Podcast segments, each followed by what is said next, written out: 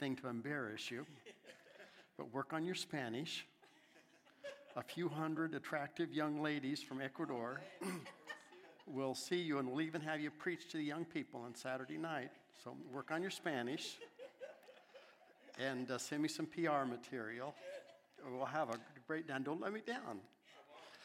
I'm trusting you're going to. we um, really appreciate your pastors. Uh, I thought about telling some things that have happened under their ministry. Then I thought, they're not going to believe me, so I'm not going to tell you. But just let me, uh, some really sovereign, unusual moves of God have happened. And so uh, we'll just have to have you preach when you come down or something and see what the Lord has in store. But we do appreciate them. Appreciate, um, I was wondering how I could look for some common ground to open up since this is my first time here for meeting almost all of you. Uh, are there any grandparents here in the building? Thank you for the witness. You know what grandparents do when you connect. So I'm going to show you a couple of pictures here of my grandkids here, just for a starter. For open. rest of you, and uh, indulge me here a little bit. This is our oldest son, Kirk, and his oldest, Alex, when she graduated from high school. And now she's married a young man that's joined the Air Force, and they are in New Mexico. And uh, this is JJ, our artistic, severely autistic grandson, named after his two grandfathers, Jacob Jerry and our son Kirk. He lives in a state run uh, a home in Sweden. And um, there he is. this is uh, Henry, our son, that's the ones that are going to come. I'm gonna, we're going to show you where we're at, but when you go and see where Henry's at, and it's a whole nother world. So uh, well, you'll see, and his wife Yvonne and their three children, and he is the pastor elect. Uh, I'm on my way out, and he's on his way in. We're doing a five year transition. And um, that's my son, Glenn David, with his wife, uh, Gisela, and Lucas and Natalia. He manages retirement funds. Uh, poor young fellow trying to make his way through in Dallas area. Uh, joke intended there. and this is our daughter, uh, Andrea, with uh, Janice, and uh, that's our first grandchild. That's, there, it's an old picture. Okay, that's Olivia. Okay, and this next one, the last one, is oh, yeah, now I'm Kansas City son in law, taking a picture of Olivia in a San Francisco uh, jersey at the German consulate. You'll have to, I better not, I'm remembering where I'm at this morning, and so I better not tell you what my daughter cooked up here.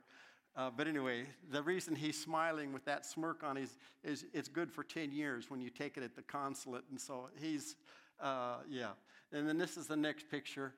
Uh, and that's uh, just last month. We had our, that's an old picture, Olivia. Oh, that's Olivia. That's our eighth grandchild. Sorry.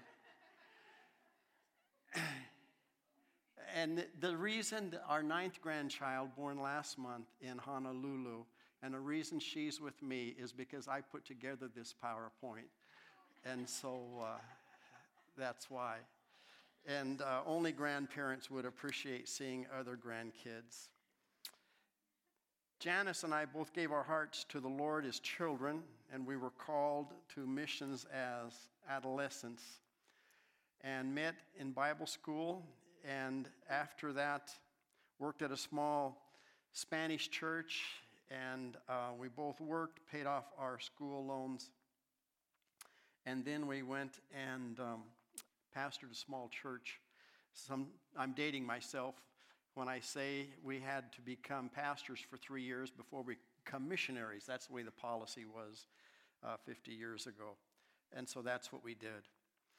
While there, I remember attending a pastor's institute, and I heard Bob Schuller say,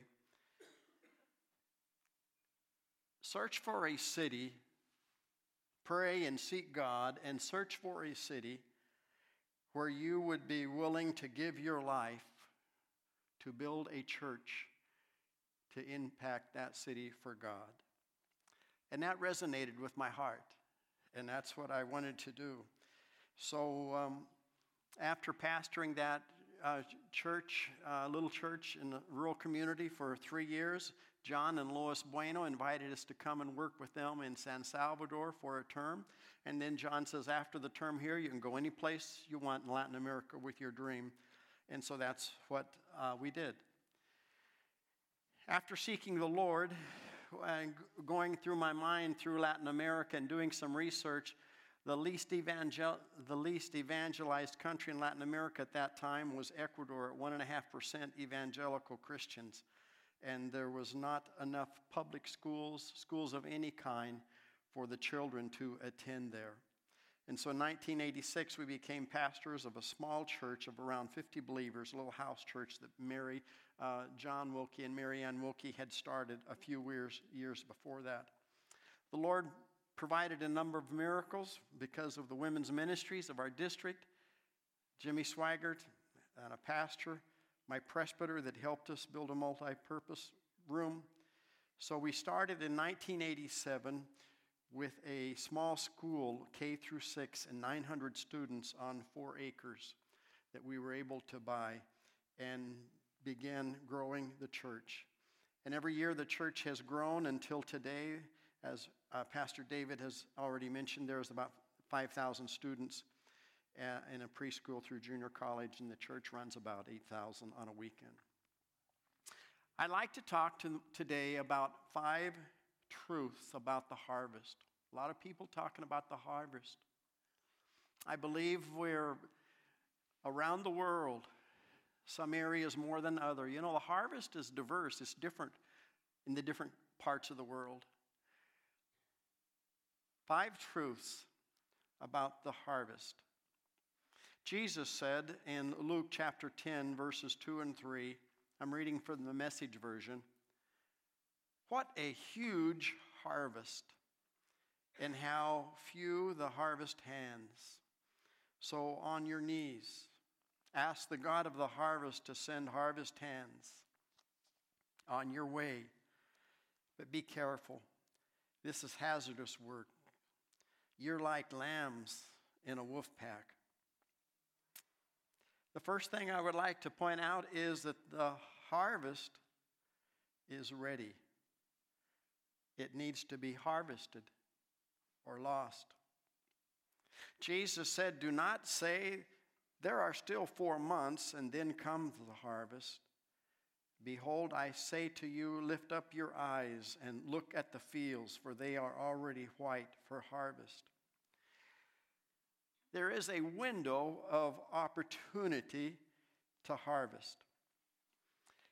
Can you imagine your response if you were driving down a country road and you saw a sign that said, Fresh strawberries harvested just three months ago? You would smile and comment probably to the person next to you and say, Silly person. He doesn't realize that that's a perishable item and you have to harvest it at the right moment. If you have a freestone peach tree in your backyard and you are used to going up, and when it's just right, you pick that and you start eating it, and it tastes so good that you don't even realize it's dripping all over your shirt and your shoes. But you do throw rocks at everything Costco tries to sell you for peaches. The harvester knows to watch for the right time of harvest. And when it is harvest time, every other possible activity must be deferred so that every possible worker will work in the harvest. I don't know if you knew this, but it's exactly 12 weeks before the stalk of bananas is ready. A male flower pops out. And if you go through the haciendas, the orchards of the great banana industries, you'll see workers going through the orchard and putting a certain uh, color of plastic on that so that 12 weeks later they come through and they actually harvest those um, racimos, we call them in Spanish. I can't remember what we call them in English because they have to be harvested at just that time. I can't remember if I have a few more things that we harvest there in Ecuador I'm going to show. Oh, yes, rice. It is a proven fact three days without rice, and the Ecuadorians die. They have to have rice every day. They raise a lot of rice in Ecuador, and here they are checking the grain, seeing the right time, because it's ready to harvest. Everything has to be turned toward harvesting the grains. Uh, Swiss do not raise chocolate. It doesn't come from London either. Ecuadorians produce chocolate, uh, cacao, and it's sent beautiful. Uh, some of the best chocolate in the world is raised there, and it's sent to those that are processed. Here, it's being uh, dried out, these pods that is ground into, and a very interesting process made into all kinds of chocolate. And roses, that angle that shoots the sun through gives them that special color, three and four feet long sometimes, are sent to Europe and even Russia, all around the world, when they're harvested at the right time and sent to many places of the world. Here they're being processed and ready for the harvest. It's very interesting how the drip irrigation system and how they grow those and raise them in Ecuador. Uh, some of the many things that are harvested there in Ecuador, the plants that are raised. Tim Keller has written You cannot be serious about reaching the world without focusing on the city, where half the world and a third of the slums live or shanty towns exist. And if you ask Dr. Google, he will tell you 80% of Latin America live in urban areas. Some may insinuate that the cities and the children and the single parents are reached in those areas of the world, but they're not. Viv Grigg of New Zealand Pentecostal missionary who worked 20 years among the slums of Manila, Philippines, reminds us the fastest growing people group are the single mothers and the children in the urban slums and the shanty towns. And here you have a few pictures of children in Latin America. Latin America has children. Any place you go in Latin America, and many of the urban centers of the world, there are children. And here you see four children. Two have an opportunity, apparently, two do not. The second thing I would like to point out to you is that harvest is work. And here we have a couple of pictures, I think, of the harvesters. That weighs about 80 pounds in their difficult work of harvesting the product that they are gathering in for the harvest. What a huge, diverse harvest there are people in the jungle, in the desert, in the city, in the country, older, younger, wanted harvesters, Jesus said. Isn't it the only prayer request that Jesus ever made that we would pray for harvesters? We read in God's word, He who gathers crops in summer is a prudent son, but he who sleeps during harvest is a disgraceful son. Um, a hobby of mine is pruning trees and working in the garden. And so sometimes when I'm in the States here, I have some work I'm going to do. And a friend of mine from Mexico, and we worked together. We did some, pr- and I'm always, can we get some more workers to help us here? And his reply is always the same people don't want to work. People just don't want to work, they're not willing to work. Harvesting is tough work. In the book Good to Great, Jim Collins wrote where a steel mill relocated from one region of the United States into another region of the country because they couldn't find hard workers. So they found the hard workers and then they relocated the steel mill. And if you want to know what regions of the country we're talking about, you read the book because I'm not going to go there. When J. Philip Hogan Assemblies of God executive director for some 30 years, was asked, Is it hard to motivate missionaries? His reply was always with a laugh and say, Did you ever try to stop one?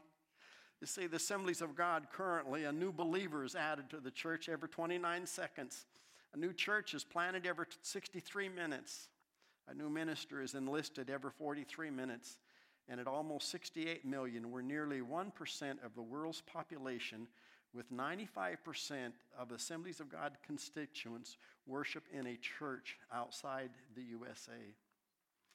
I was sitting in a meeting one time, one of the last times I think he uh, spoke while he was a director of, of foreign missions many years ago, where he joked, at the risk of losing my credentials, them not being renewed, because the secretary of the General Council the Assemblies of God at that time was in the meeting, and they were good friends. I would like to talk about how that I see a sovereign move of the Holy Spirit in the world today in an unprecedented harvest. And of course, they were, he would make jokes of Calvinism and Arminianism, and we're on the Arminian side, of course. Of course, the Bible talks about both of them, and, and uh, make a joke about that. You know, I've thought about what he said a number of times, then I realized, you know, my life, my ministry, I've lived during that unprecedented harvest that is exponentially growing in a way you would probably have a hard time believing. I remember where I was seating when a friend challenged me. Bill Hybels actually is who it was. And he, he said to me, if, well, a group of a couple of thousand people, but I remember where I was sitting. If you realize you could minister to hundreds or thousands of more people, and you realize what you could do and make that happen, and all you need to do that is money, go raise it. It sounds easy. When you're a missionary and it's talking about millions of dollars. But you know, the Lord's had favor on us, and we've um, raised some money and uh, bought five and a half acres and um, invested about $8 million. And for the second time, the Assemblies of God loaned me $2 million on my good name. This is the building that we've just finished here uh, uh, 35 classrooms, this is what we call Campus 2, four labs, uh, library, cafeteria, and basketball courts, and a soccer field. And we have a couple of floors left to do that we're still working on the church side of the children's ministry. Um, I, we love children at our church. Uh, Janice is the children's pastor. She has about 500 volunteers and about 1,500 children that are in church every Sunday. Don't you just love them? Fertile fields that are open to the gospel. Um, the third thing I would like to sh- mention this morning, and uh, the harvest is people. Sometimes messy, sometimes dreams come true. We thank God for the lands and the buildings that are needed, but they are merely tools and places to meet and worship. It's people. Jesus was never in a hurry. He had time for the Samaritan woman. She was all messed up. Zacchaeus, who was lonely and lost in politics and the pursuit of wealth. The rich young ruler who lost sight of what was really important. I always give a message at the, I always give an invitation at the end of my, my message, and it's hard to believe that people always come forward for salvation. Uh, different things have happened in our lives the last 20, 25 years that have caused that. And we've watched the numbers. We baptize about 30% of the people that come forward. And um, probably 15,000 people the first 20 years were baptized in the church that we're pastoring. I usually preach expositionally, book by book, through the Bible. After preaching through Luke recently, I began preaching through the book of Acts. And when I got to chapter 2, I remember f- reflecting how that the 3,000 that were saved and baptized that day, I guess I just never really figured that out, how you baptize 3,000 people like that. And then Lydia of Philippi and the jailer and all of those uh, the household that were immediately baptized, and the Ethiopian eunuch who said to Philip, Look, here's some water. Why can't I get baptized? And um, I started thinking, and uh, I'm sure Pastor David here is going to correct me on the exact date and everything, that catechism classes were about 300 later at this and that council. And I don't remember the name, but he does. It was July of 2015. And I remember reflecting out loud at a creative meeting. This is the team that helps me prepare the services. What would happen if I could get rid of all the excuses and the obstacles of why people don't get baptized. Now, I know you have a certain understanding of this, but in Latin America, we are experts at creating rules why people should not get baptized. I mean, really. You have to come to eight classes on Sunday evening, probably, and you can't miss a class. You probably have to start over. And you have to bring an ID. You have to bring four pictures. You also have to bring certification that you're married. If your ex husband is in Maine, in Spain and he won't give you a divorce, therefore you cannot get baptized, and therefore you cannot take communion. These aren't things I'm making up. This is the culture that I live in. And I looked at that book of Acts and I thought, uh, that just doesn't look right. And I just I explained the next Sunday morning the, congr- the journey that I was on, and I sent one of the staff out to get 300 changes of clothing and uh, 300 towels. And the next Sunday, I had the tanks filled. We have two tanks in the, on the uh, auditorium there, and I had pastors in the tank. And so when the service entered, I started explaining to all those people sort of the journey that I was on, and all of you people that have all of these reasons why you haven't gotten baptized. This is your day, and I'm going to baptize you right now.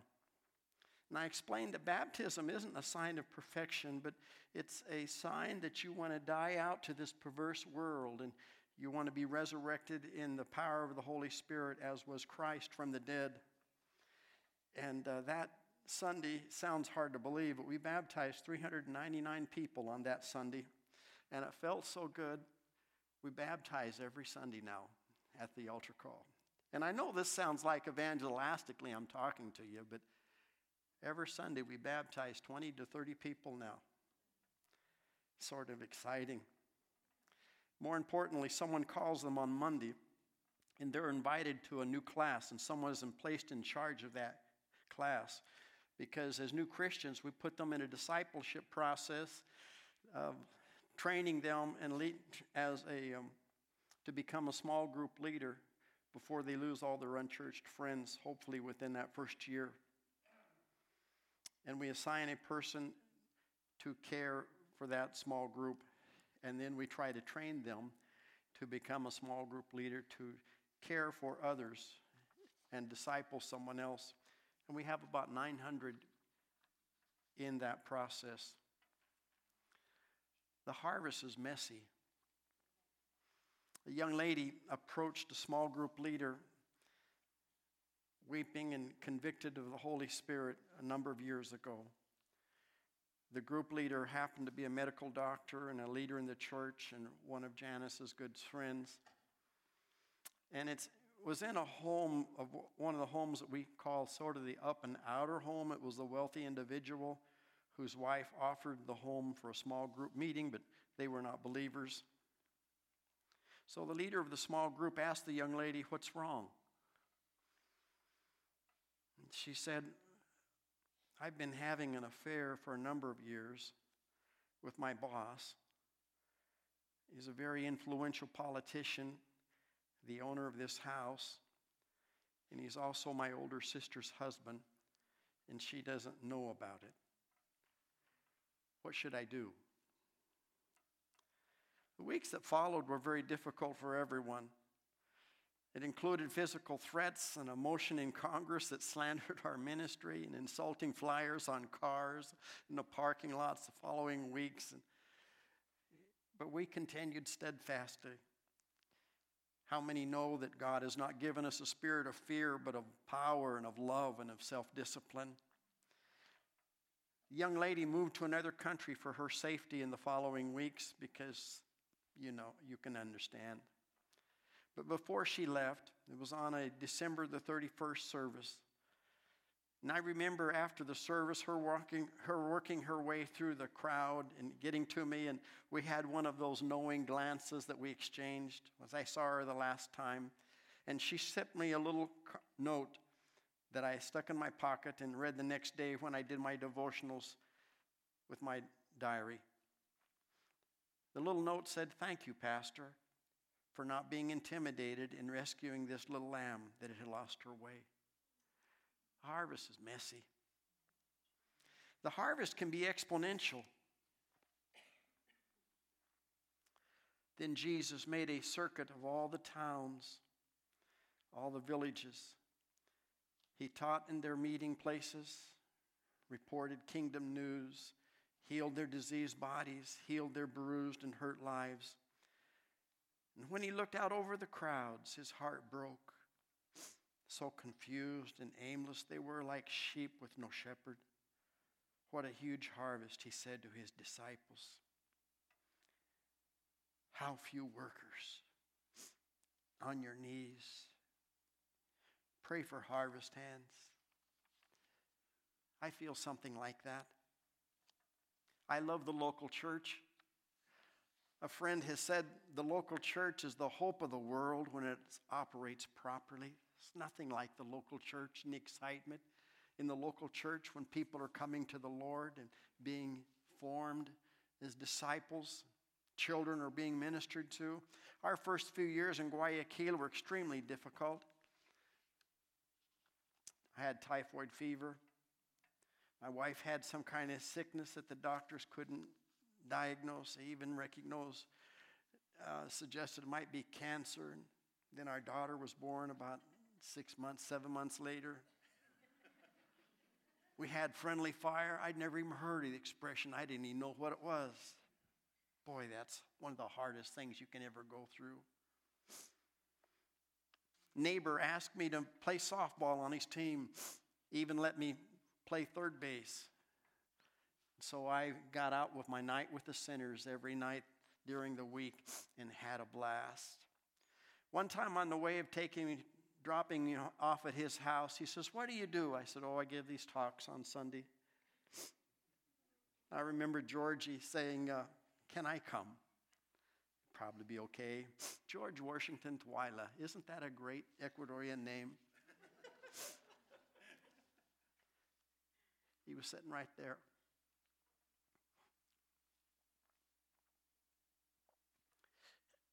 And he came down with everyone else. Georgie sort of stumbled out of the gate. You know, uh, he'd go on binges and do all kinds of wicked things and come home and, oh, papito, you know, and take care of him, give him a bath and everything else. But when he came to Jesus, all hell broke loose. And they put all kinds of images by his bed and candles and everything else trying to get him to recant, but he didn't. I put Georgie with Ines one of our pastors that was gifted in discipleship and talking. And she, I remember Georgie coming up to me one time and saying, Pastor, I have learned a new outline evangelism explosion. I'm going to win my friend Juan to the Lord. And he did. Juan was our coach. And when Juan came to the Lord, Juan did the same thing. He learned evangelism explosion and he won his neighbor Jaime, his wife. She was a pharmacist, uh, uh, pharmacist, is that right? I'm all mixed up here this morning. They came to the Lord. Uh, that was over 20 years ago. They became trainers for evangelism explosion and prepared for the ministry. And now they're on staff, been in staff 20 years. And he has a prison ministry, and 350 people were baptized in the prison. Prisoners were baptized. Uh, they're in the prisons. Uh, recently, they began showing uh, GLS Global Leadership Summit inside the prisons for the staff. The government's letting us do that.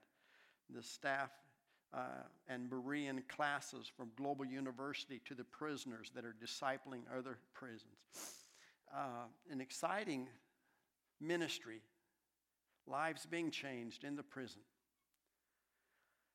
Fifthly, the most important harvest is the children. Here's some pictures of the most important thing that you can see in a harvest.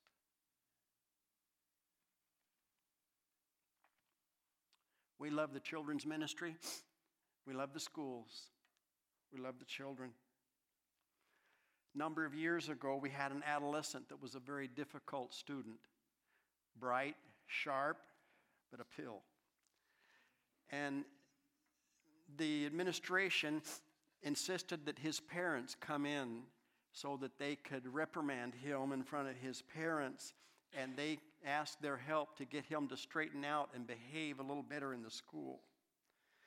Problem is, they were Korean and they didn't know Spanish, and he would tell them that they were being brought in to be commended because he's such an excellent student that he was being honored by explaining to his parents what he was doing well.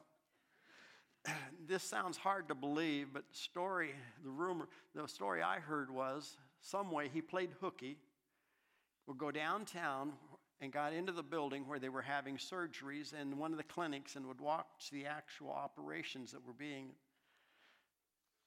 Time goes on, he graduates, he goes off and has his career. A few years ago, the director of our school, Dr. House, I believe it was appendicitis. So he was going in for the operation, and he was uh, being prepared, and everything was ready. And so then he was ushered in a room where he was to meet his surgeon, and who do you think comes out, rubbing his hands and saying, Now you are in my hands?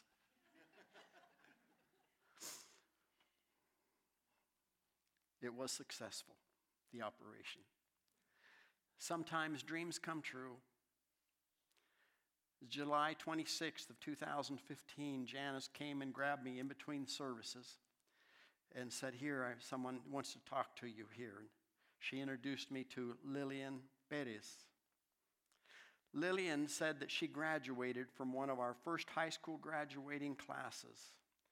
And she reminded me of one day when she was an adolescent and I was walking across Campus One, what we call, and picking up some garbage when she came running up to talk to me and all excited told me I want to become a doctor someday. She said, You told me when I achieve my dream, come back and tell us what happened. Now I'm a doctor. I'm on my way to Manhattan. I won a scholarship to Spain. I become a medical doctor. And in Manhattan, I have another scholarship to pursue another specialty. What would have happened if you hadn't come to the Liceo, that's the name of our school, Janice asked her. Oh, I'd be dead. My home was so dysfunctional, I had no future. And I would never have known Jesus. We are in the harvest. We thank you for supporting missions and missionaries around the world. And we uh, congratulate you on uh, the pastors that you have, you have some exciting days ahead. So buckle up your seatbelts, is all I'm going to tell you. And I wanted Janice to come and say a few words of greeting before we close the service.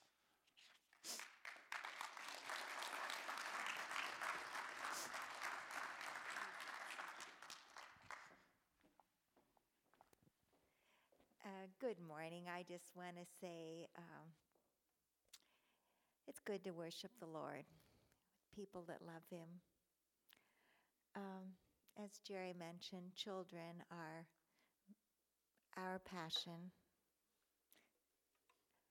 I um, was thinking about this last night. I gave my heart to the Lord as a child. I don't think I was five years old, and I remember singing, Come into my heart, come into my heart, come into my heart, Lord Jesus. Come in today, Come in to stay. Come into my heart, Lord Jesus. And the Lord came into my heart. I didn't have to be 12 or 20. I didn't have to understand it. I just said, Yeah. And when I was 12, the Lord called me. I felt called to every mission field in the world. When the missionary spoke at the church, and I remember coming down and praying at the front row and saying, Lord, I was very timid. People don't believe that, but I'm one of five girls, and I was the timid one. And I said, Lord, I feel like you're calling me to be a missionary, but I see no noticeable gifts. I have nothing to offer. I'm not very musical. I always thought my sisters were more beautiful and had more personality and more popular and more everything.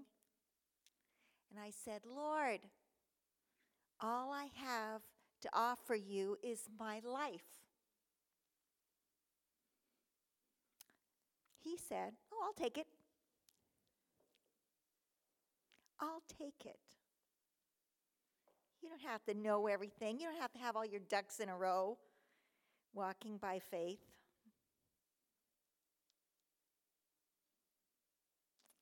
Why am I telling you this? I'm telling you this because the devil is getting us all messed up, church. Emphasis has to be on the children. Now, that's going to make some of you uncomfortable, I'm sorry. Get over it. The harvest is ripe here. This ought to be filled with children. Children. Say, I don't have anything to offer you, God, except my life. I had no idea. I'd never heard of Ecuador. and I was going to be married to this strong man almost 50 years. Then I was, little, and he was bossy. Oh, he was bossy. His strong personality. No, we have a great marriage. I didn't, that didn't mean anything. The idea being you don't have to know everything and how is it going to work out.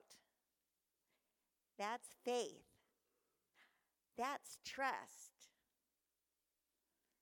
So, I'm saying all that to say, um, and we have a lot of stories. He wanted me to tell that story, but I don't feel like telling that right now, so I'm sorry. This guy got scholarship and lived out of the pits, and God just has used him, and now he's come back and works at our school. He's a psychologist, clinical psychologist. And we have a lot of stories. But I feel what I want to say is these children, in the morning they pay, and in the afternoon they're on scholarships. And so we need your help. For $38 a month, we can scholarship, help scholarship a child. And so we have some case histories with us today. God speaks to your heart to help sponsor a child to change their life. We will have these case histories back outside at a table there and I and take one and fill it out today to help change the destiny of a child. But I really felt sincerely, and of course we love Dave and Patty and their family, but really this area is so gorgeous and there should be a lot of children in this area. I just assume there are a lot of children in this beautiful town that we have the opportunity to love, love into the kingdom. And so, God bless you and thank you for having us here today.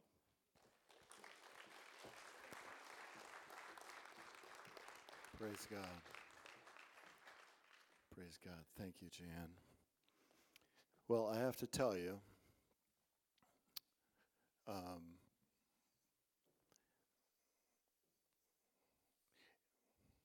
if anybody here wonders where I get some of my ideas, a lot of my ideas. It's from being under the shadow of these great missionaries. Um,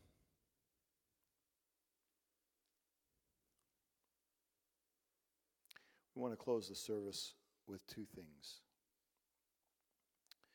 But I want to say something first. the difference, this is a simplification, but bear with me. The difference between a breakthrough growing church that impacts the community and a church that exists for itself boils down to this. The breakthrough church looks around and considers the lost that should be here but aren't it counts those in the surrounding community that don't know Jesus and has a broken heart for them. The church that stagnates is a church that looks around and counts those that are there. Is already following me on that? Jesus said that the good shepherd leaves the 99 for the one. That is not good business thinking. but it's spot on kingdom thinking. We dwell on the one that might be saved but isn't. And we bend ourselves toward that soul or toward that demographic. Now, you may be here. How many, just candidly, how many were a little bit overwhelmed by just the stories and the impact and the pictures, and you're just like, wow?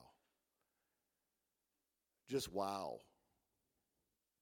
But I want to, I want to, I want to tell you something, and I worked this out on my calculator on my iPhone right while I was watching.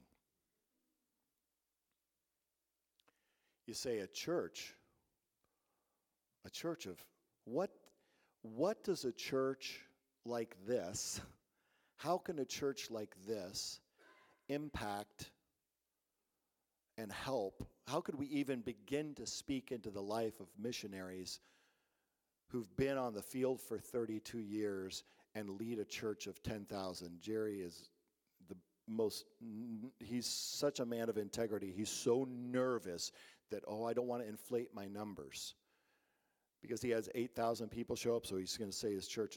When you have that number of people, the footprint of the church is easily 10 to 12,000, easily.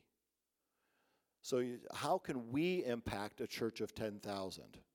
We're, we're a church of, I'm going to round, give a round number of about 125. So you're like, what does, how do, you know, well, I want to tell you some ratios here the ratio of this church to the population of this town, how many people are in this church over against the population of Camas, which is round number of about 25,000, is about 1 to 200. Right? 125 to 25,000 is about 1 to 200. So there's one person in this church per 200 people in the community. Centro Cristiano de Guayaquil Guayaquil Christian Center, the church and the ministry that you just heard about, is a church of 10,000 in a city.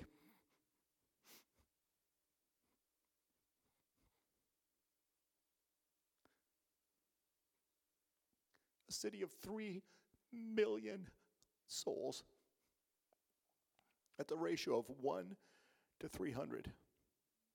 We're a bigger church in our community than their church is in their community.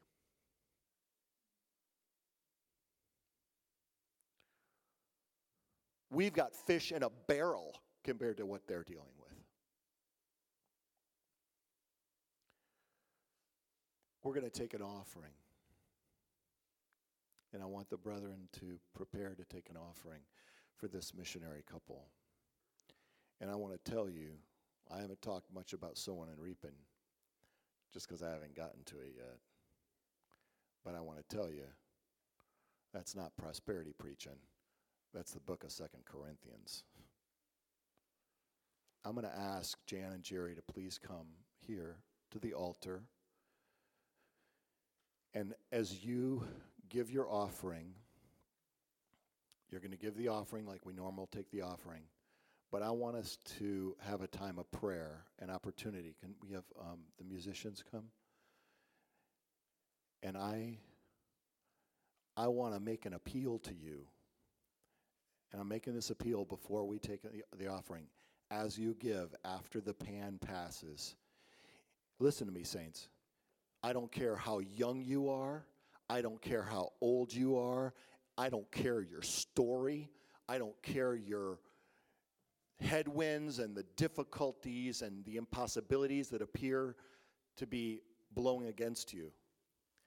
If you want to be used of God to impact souls, and you want expert soul winners to pray for you, I want to invite you to come forward and have these missionaries pray for you and minister to you.